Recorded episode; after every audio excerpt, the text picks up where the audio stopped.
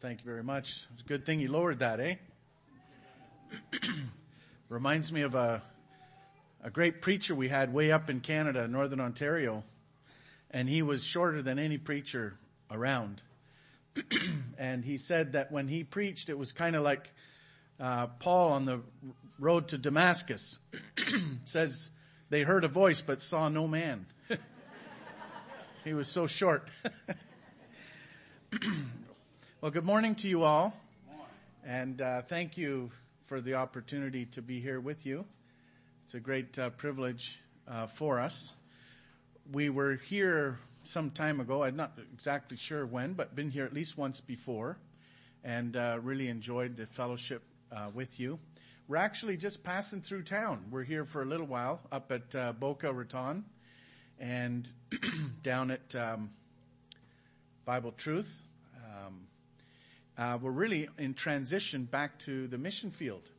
We're from Canada. I'm sure you've recognized that already, eh? we're from Canada, but we're actually, we've been in Belize for a year and a half now. Uh, and we had to go back home. My wife had to go in for repairs. She had an operation and uh, she lost one of her kidneys. So it's quite a, a, a major surgery, but the, the doctor gave her a green light and so she's back in the game. And so we're, um, planned to be back in Belize, uh, early next month. And, uh, we're looking forward to getting, uh, going there again. And if you're at all able this afternoon, we're going to give a report at the, the Bible Truth Chapel at the South Florida, is it? South Florida missionary class. So as you were told earlier, you're welcome uh, to join us for that. We've got pictures, we've got a full report and of the work in Belize. now, time is is running, so let's turn to our text this morning um, in Matthew's Gospel, chapter four. Matthew chapter 4 and very glad to be able to take part in your study um, going through the Gospel of Matthew. It's a, a great way to study the Bible is to take a book and work through it. I think it's a um, very effective way to to study the Word, and I'm glad to be able to uh, participate with you. The text that I was given uh, for my time with you is chapter 4, verses 12 to 25. Matthew 4, 12 to 25. So let's begin by reading the text. Now when Jesus heard that John had been put in prison, he departed to Galilee. And leaving Nazareth, he came and dwelt in Capernaum, which is by the sea, in the regions of Zebulun and Naphtali that it might be fulfilled which was spoken by Isaiah the prophet saying, the land of Zebulun and the land of Naphtali by way of the sea beyond the Jordan, Galilee of the Gentiles. The people who sat in darkness have seen a great light and upon those who sat in the region and shadow of death, light has dawned. From that time, Jesus began to preach and to say, repent for the kingdom of heaven is at hand. And Jesus, walking by the Sea of Galilee, saw two brothers, Simon called Peter and Andrew his brother, casting a net into the sea, for they were fishermen. Then he said to them, follow me, and I will make you fishers of men. They immediately left their nets and followed him. Going on from there, he saw two other brothers, James the son of Zebedee and John his brother, in the boat with Zebedee their father, mending their nets. He called them and immediately they left the boat and their father and followed him. and Jesus went about all Galilee, teaching in their synagogues, preaching the gospel of the kingdom, and healing all kinds of sickness and all kinds of disease among the people.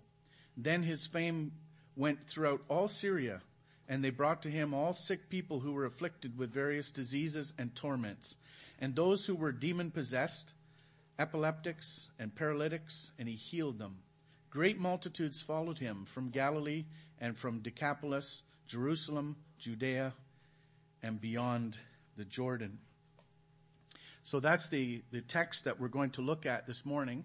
And it is the beginning of the ministry of Christ in Galilee.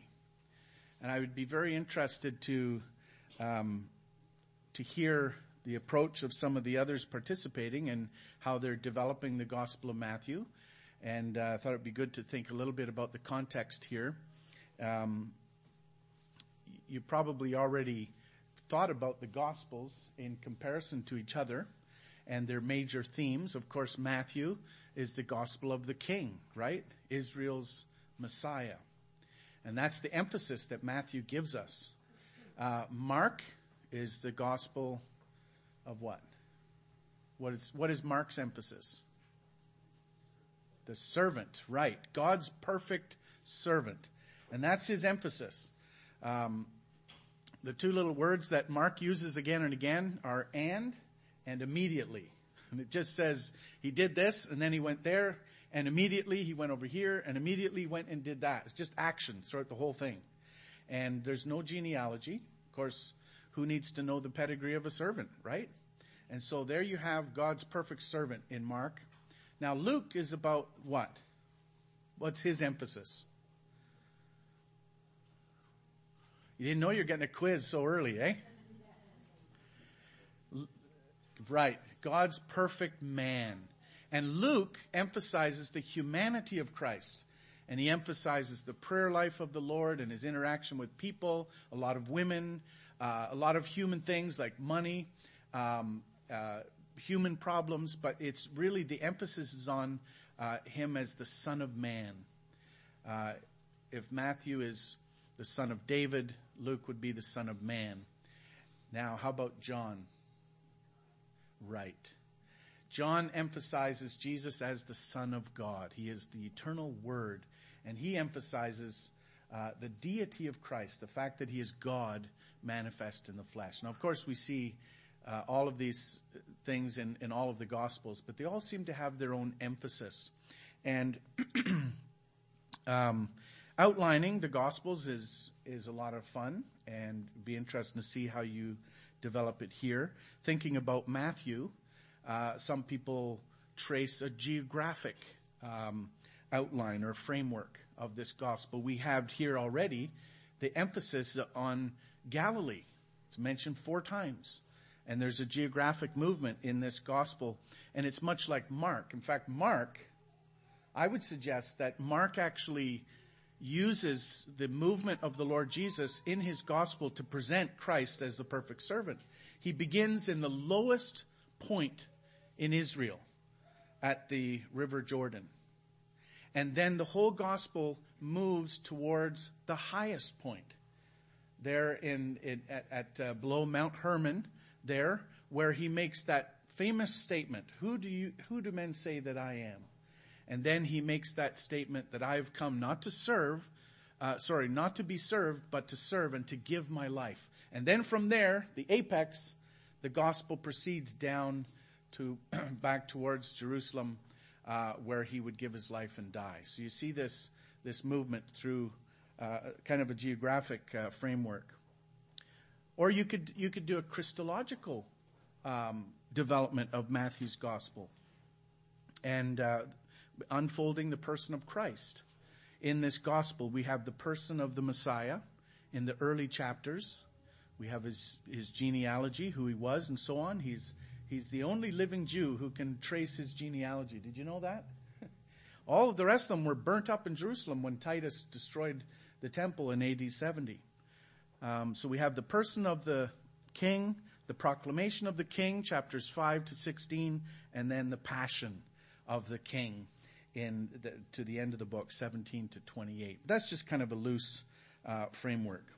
Now, there's another way that you could develop Matthew, and that is um, there's a, a, a thematic uh, approach that you could take because Matthew includes five discourses, very distinct uh, sections where the Lord Jesus is giving these great speeches. These he's preaching. You have, for example, you have the the um, the Olivet Discourse, or you have Matthew five, six, and seven, the the uh, the the, the Beatitudes, and so on. And he uses a little formula, which is kind of like a a key to the book or the framework, And it's a little formula that is found nowhere else. I want to give them to you. Matthew 7, 28 and 29. So look at Matthew 7, 28 and 29. and so it was when Jesus had ended these sayings that the people were astonished at his teaching, for he taught them as one having authority and not as the scribes. so, at the end of a discourse, Matthew will give this marker, a little uh, pointer that he's going to change now his his uh, his narrative, and he says, when Jesus had ended these sayings, this is what took place. And uh, look at chapter 11, verse 1. I just want to give these to you as you study Matthew, and it'll kind of be a little key that will unlock it for you. as far as an outline. Chapter 11, verse 1. Now it came to pass when Jesus finished commanding his 12 disciples. Then over to 13, 53, 1353.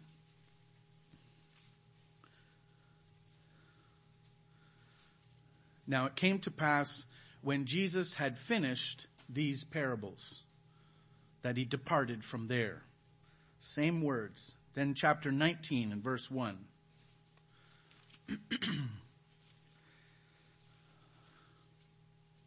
now it came to pass when Jesus had finished these sayings, so on.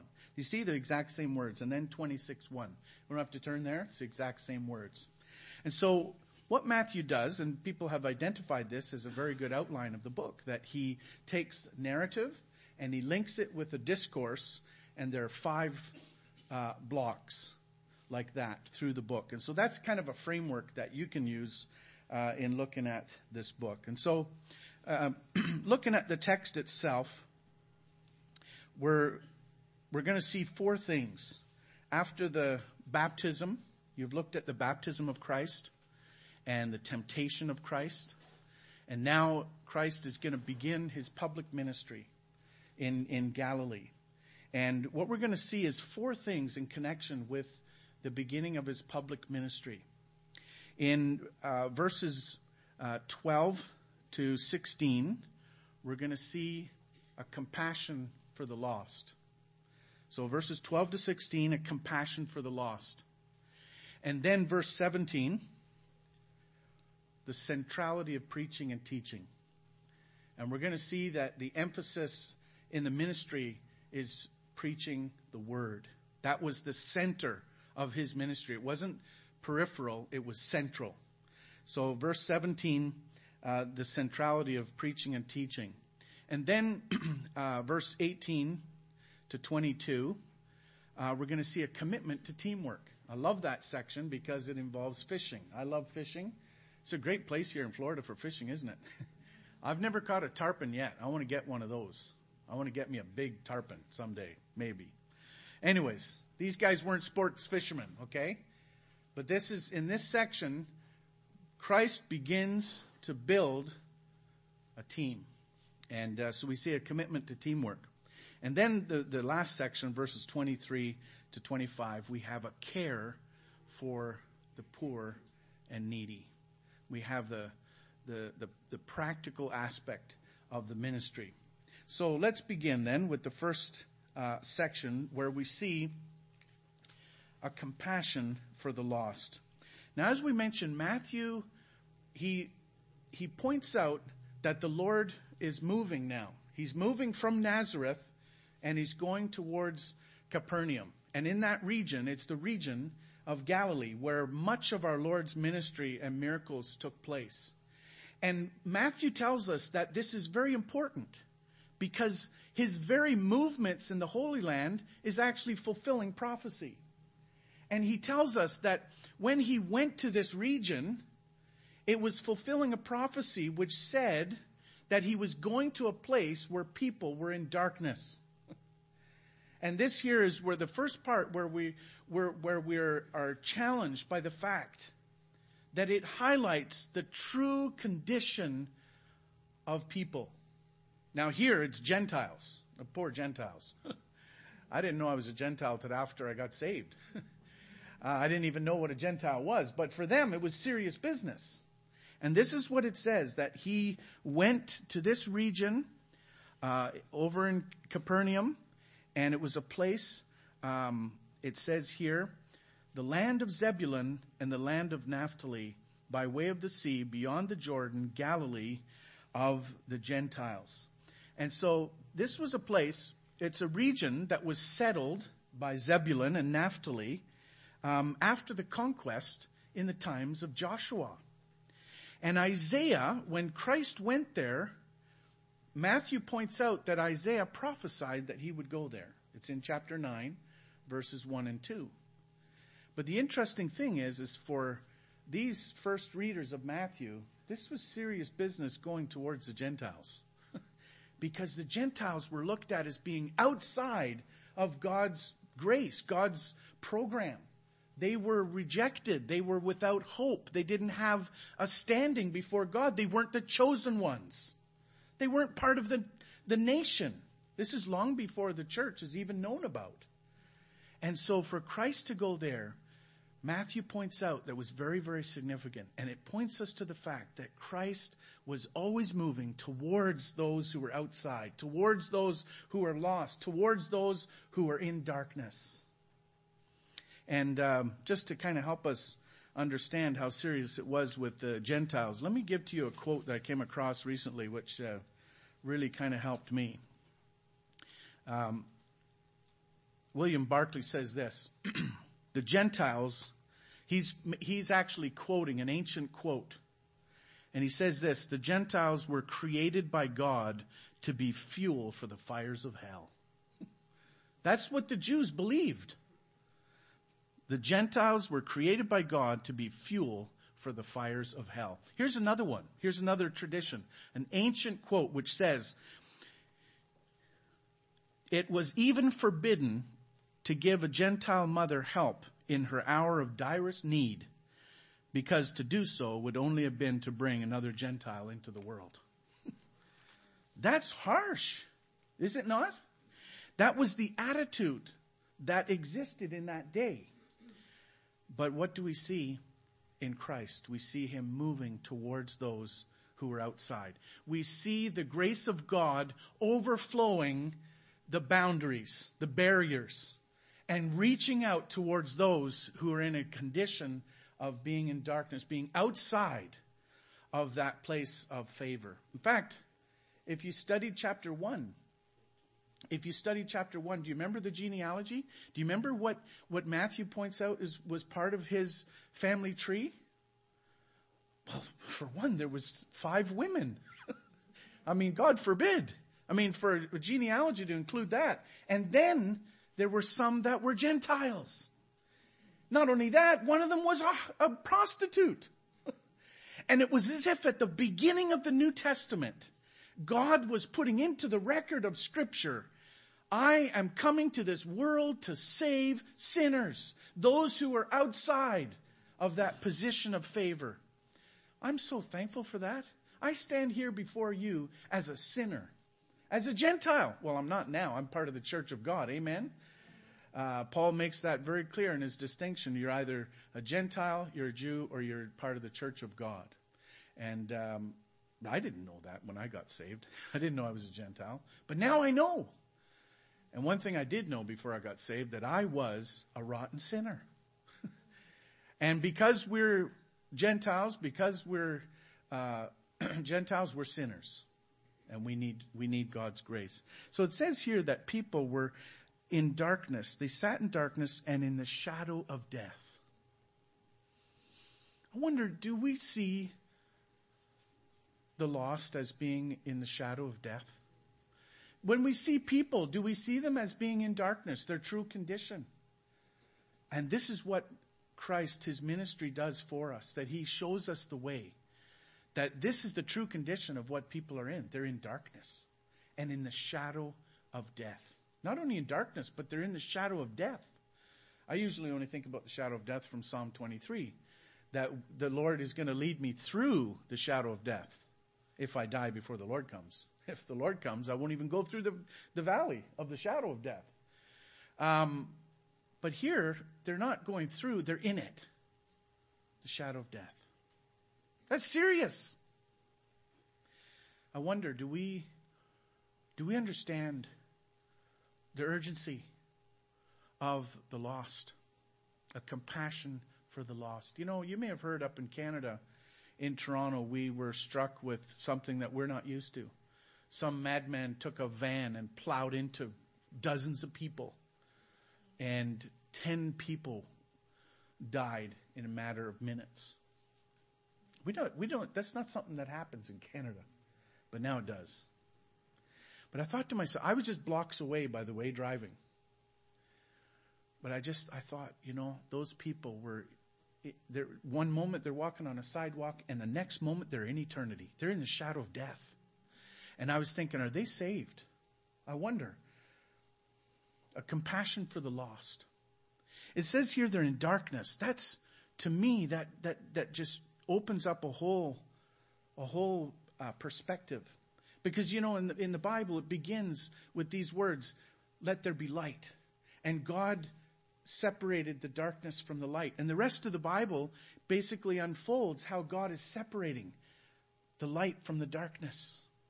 And that's what the Bible tells us that we're in darkness without Christ, spiritually. Right now on this planet, half the world physically is in the light and half the world, the other side of the world right now, is in darkness. And spiritually, that's what is, is, it is like exactly in the world today.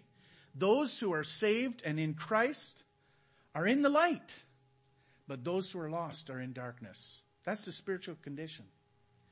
And the Bible says men loved darkness rather than light because their deeds were evil. Not only are we in darkness without Christ, but we like it like that. you know, when we were in Guatemala, we were missionaries in Guatemala. We, we lived in this house and I didn't know it at the time, but it was, there's a lot of other tenants, let's say, living at the same address.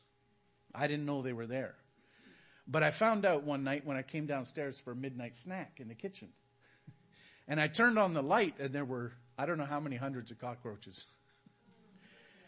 but I mean, I came down and I switched on the light and for one nanosecond, there were hundreds of cockroaches. And in the next second, they're all gone. I don't, I don't know where they went. But you see, folks, that's us. Men loved darkness rather than light because their deeds are evil. I wasn't looking for God when I got saved. I wasn't looking for God for the same reason that, that, that thieves are not looking for policemen. We're going in the other direction. But God's grace reaches towards us. It says here that, that light has dawned. When Christ moved towards those people, that the light shone. And I'm so glad for the day that the light came to me. And someone shared with me the gospel. And you know what the Bible says?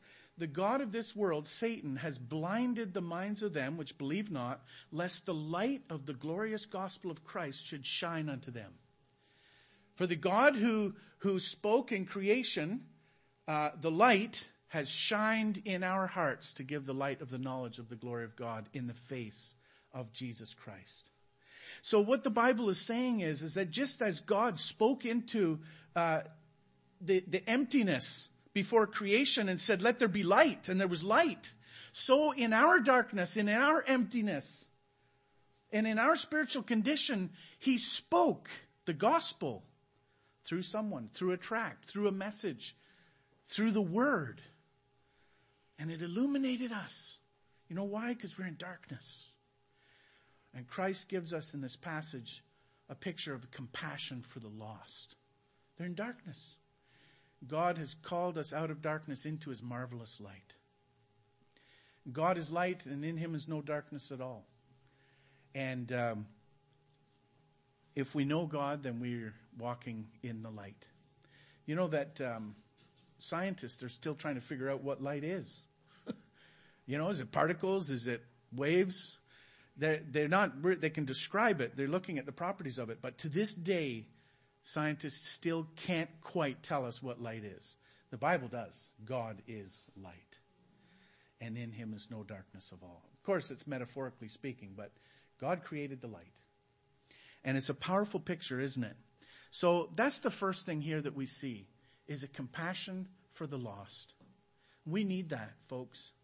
We need God to touch our hearts and our lives and give us a love for the lost, to move towards them. You know, our, our kids, uh, my son at least, was involved with Move In. It's a movement up north, and it's all over the world now, where people move into neighborhoods because people need Christ. Mostly uh, high needs, um, usually immigrant neighborhoods, and and they live there because people need Christ. Normally, a lot of people I know, they live somewhere because it's a nice neighborhood, because they get good de- deal on, on a rent or something, and they're living somewhere because of convenience. These young people, you know what they're doing? They're living somewhere on purpose because there's people that are lost. Move into a neighborhood where you normally wouldn't want to move into. That's moving towards the lost. That is making a conscious effort to go over the boundaries. So uh, this is a very, very good point for us here. Compassion for the lost. Now the next point.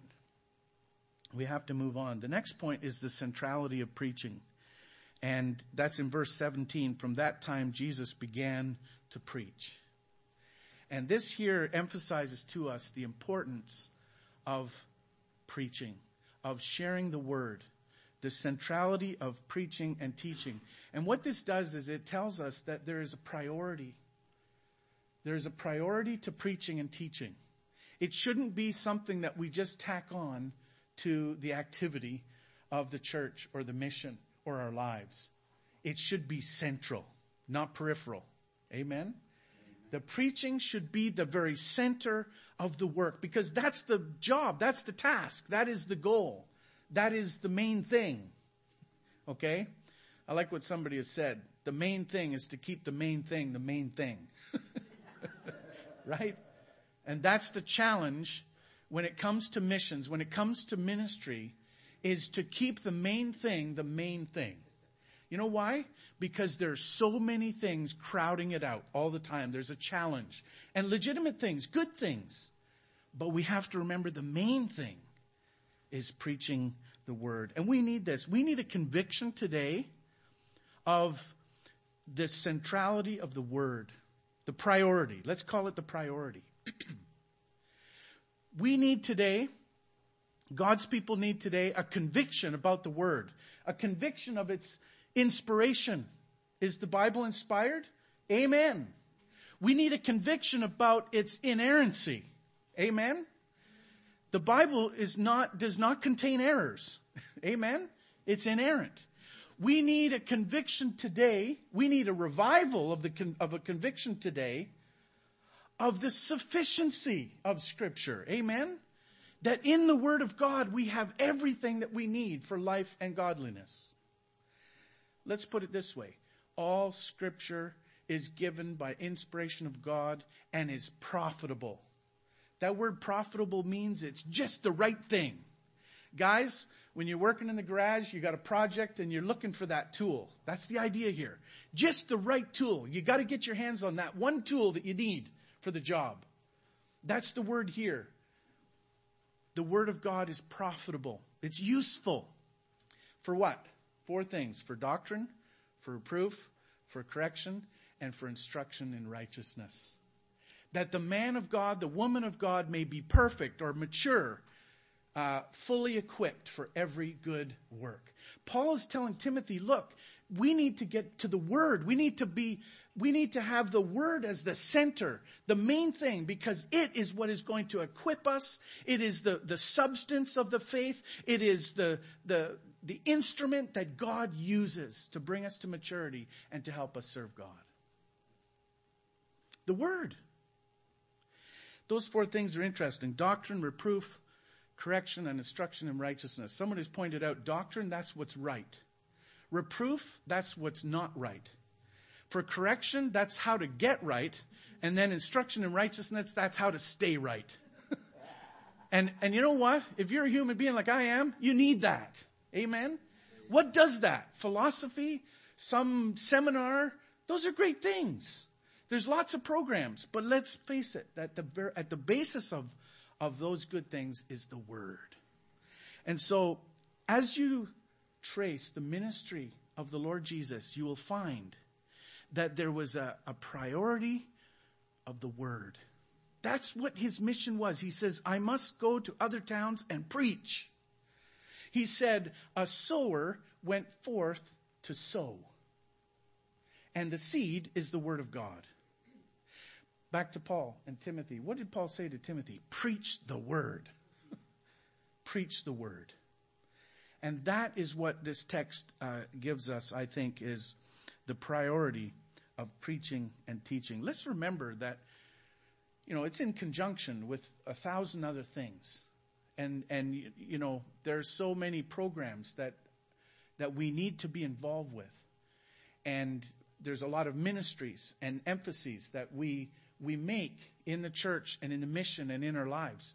But let's remember that all of these things, whatever they might be, let's remember that they should be designed to support and facilitate getting across the Word of God. That's what our task is to preach the Word to this world. Have you received the Word yet? that's, the, that's the thing. That's the one thing that, that God wants you to get. Faith comes by hearing, and hearing by the word of God. Amen. Being born again, not of corruptible seed, but of incorruptible by the word of God, which lives and abides forever. That's the task. That is the job of the church. That's your job and my job is to get the word across. However we do that, whatever that looks like, it takes a lot of different shapes, but that's the priority. Amen? Okay. So that's the second thing, the centrality of preaching and teaching. The third thing, a commitment to teamwork. And as I mentioned, I love this part because we have here another picture. Uh, Jesus is walking along the Sea of Galilee and he sees a bunch of guys fishing. Now, how many of the first disciples were fishermen? It's another quiz. I don't know, okay? It was a trick question. but you know what? I think there were a lot of them. And I, I, sometimes wonder, out of 12 disciples, how many of them were fishermen? It's interesting, isn't it? But what was required for fishing? What's required for fishing? I mean, guys and girls, hey, I taught my daughter how to fish. That was a skill I had to teach my daughter, okay? She's a good, she, she's a good fisherman. And she plays hockey. And, uh, you know, that's one skill I had to teach her. But what does it require? Anybody would tell you it takes patience, right? I mean, that's for sure, right? Patience. You need patience to catch fish, but also it takes, it requires hard work and teamwork. Because these guys here, this, it wasn't their hobby, okay? It wasn't like they're like, you know, weekend, you know, sports fishermen. That, no, this was their life. They lived, ate, slept, and breathed fishing. It was their job. It was their life. And so it required a, a lot of different things. Teamwork, hard work, patience, and sacrifice. And so the Lord comes along and he sees these fishermen. He says, okay, follow me and I'll make you to become fishers of men. He says, just as you are engaged in that work that you're familiar with, you follow me. We've got some other fish to catch. And this is a powerful picture because not only do we see uh, people as being in darkness. But here the picture changes. The world is like a big sea, and people are like fish, right? And when you catch them, some stink more than others. but, you know, Jesus said that the kingdom of heaven is like a big net that is cast into the sea and gathered of every kind, right? And that's the picture that we have in this age that the, the gospel net is going out, or the kingdom net, whatever way you want to look at it. But as this age is drawing to a close, that net is getting closer and closer. And every now and then the fish bump up against that net and they take off again. They think they're still free, but that net is closing. And someday that net is going to be drawn up. Now that's a lesson for another day. But the picture is there that people are like fish. And we need to catch them for the Lord. He says, follow me and I'll make you fishers of men. Now what that requires is teamwork. It requires teamwork. And that's not often easy, is it? you know, working with other people. Um, someone has once said, uh, to dwell above with saints we love, oh, that will be glory. But to be here below with saints we know, that's another story. but you you and I know, if, if you're a Christian, you know that one of the, the key parts of the Christian life is that you've got to work together with your brothers and sisters in harmony. And the picture that, that the Bible uses is a body. And the body is made up of many different members. Um, and we're all different members in that one body. And the only way that the body can function is if each member plays its part. One person's a hand, another person's an eye. But there's other also different parts of the body that are not as as beautiful, you know, like a liver. I mean, right? But can you live without your liver? No. No. Can you live without a kidney? My wife is right there. she's proof. She has one kidney, but she's living. But but you can't live without your liver. So there's different parts, but they're all necessary. And the only way that the body works is for it to work together. So what I'm saying here, folks, is that teamwork is important. To get the job done, we have to work together. You know, I'm a an ambassador for e-teams. And uh, you have somebody that went from here, right, over to Ireland, and that's on the e-teams. And you know, short-term missions. I am a great believer in short-term missions, mid-term missions, long-term missions, any missions, anywhere, provided be forward. That's what David Livingstone said. I I think that we nobody has an excuse not to be involved in missions. You either go and preach or you stay and pray. But we're all part of that big task of reaching out. But it requires teamwork. You know, I love short term teams. One of the reasons why I like teams is because I love to watch people as they they get into a, a, team and they learn to, to focus on the task of getting the gospel out and they have to work as a team. You know, they're all thrown together in a small place and they got to eat different food and sleep in different beds and it gets all, you know, sometimes it's not easy. And it can be, it can be kind of, uh, interesting, let's say, to watch some people try and work with others. I got a friend named Gaston. He's French Canadian. He's come on a couple of our teams. And, um, Tim Hood. You got anybody here know Tim Hood? Yes. Hi, Tim Hood on Facebook. Um, Tim Hood, I call him a gospel tornado. Okay? And I've looked for a pause button or an off button on Tim Hood. Doesn't exist. Okay? And, uh, he's come down to Belize four times on different e-teams and it's been great. And we, we engage in evangelism and he's helped me to appreciate the priority of the gospel. And, um, anyways, Gaston, he came down and he said, it's very simple. We'll just, um, there's just two things that I require. Uh, a hot shower and no snoring in my room. and, well, we didn't have any hot water for the first couple of missions. Not any hot water. And uh, Tim snores like a freight train. so you're kind of pushed a little bit uh, out of your comfort zone, and I think that's uh, part of the picture here to work as a team.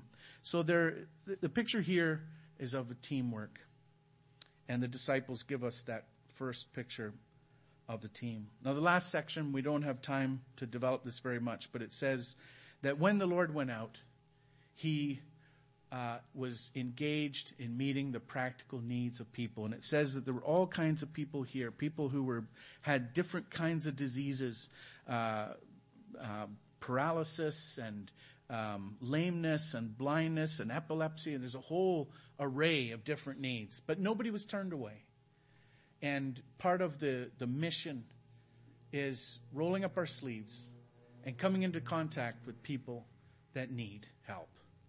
And that's what uh, the ministry also shows us a care for the poor and needy. Let's never get to the point where we are above helping those who are in need, um, poor, and uh, whatever needs they are. So there's a, a fourfold um, challenge an encouragement for us from the public, the beginning of the public ministry of the Lord Jesus from Matthew chapter 4. Let's pray. Father, we thank you for today. Lord, we thank you for the blessing of being in the Word together And Lord, I just pray that you'll bless each one here, Father, and also through the internet. Lord, we've heard your word. Repent, for the kingdom of heaven is at hand. Someday, Lord, that last moment will pass. And Lord, that moment when Jesus Christ comes again, it will be like a thief in the night. And there'll be many, many people who will be left behind. So, Lord, I pray that you would give us a compassion, Lord, for people that need your word. Help us, Lord, to make a priority of learning your word, loving your word, studying your word, making it a part of our lives so that when people bump into us, that the word of God comes out.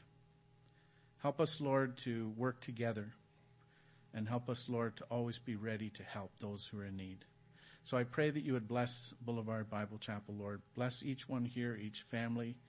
I pray for the leadership, Father, you just encourage each one to the very least and youngest, Father. So we just commit our day to you and thank you for the blessing of being together.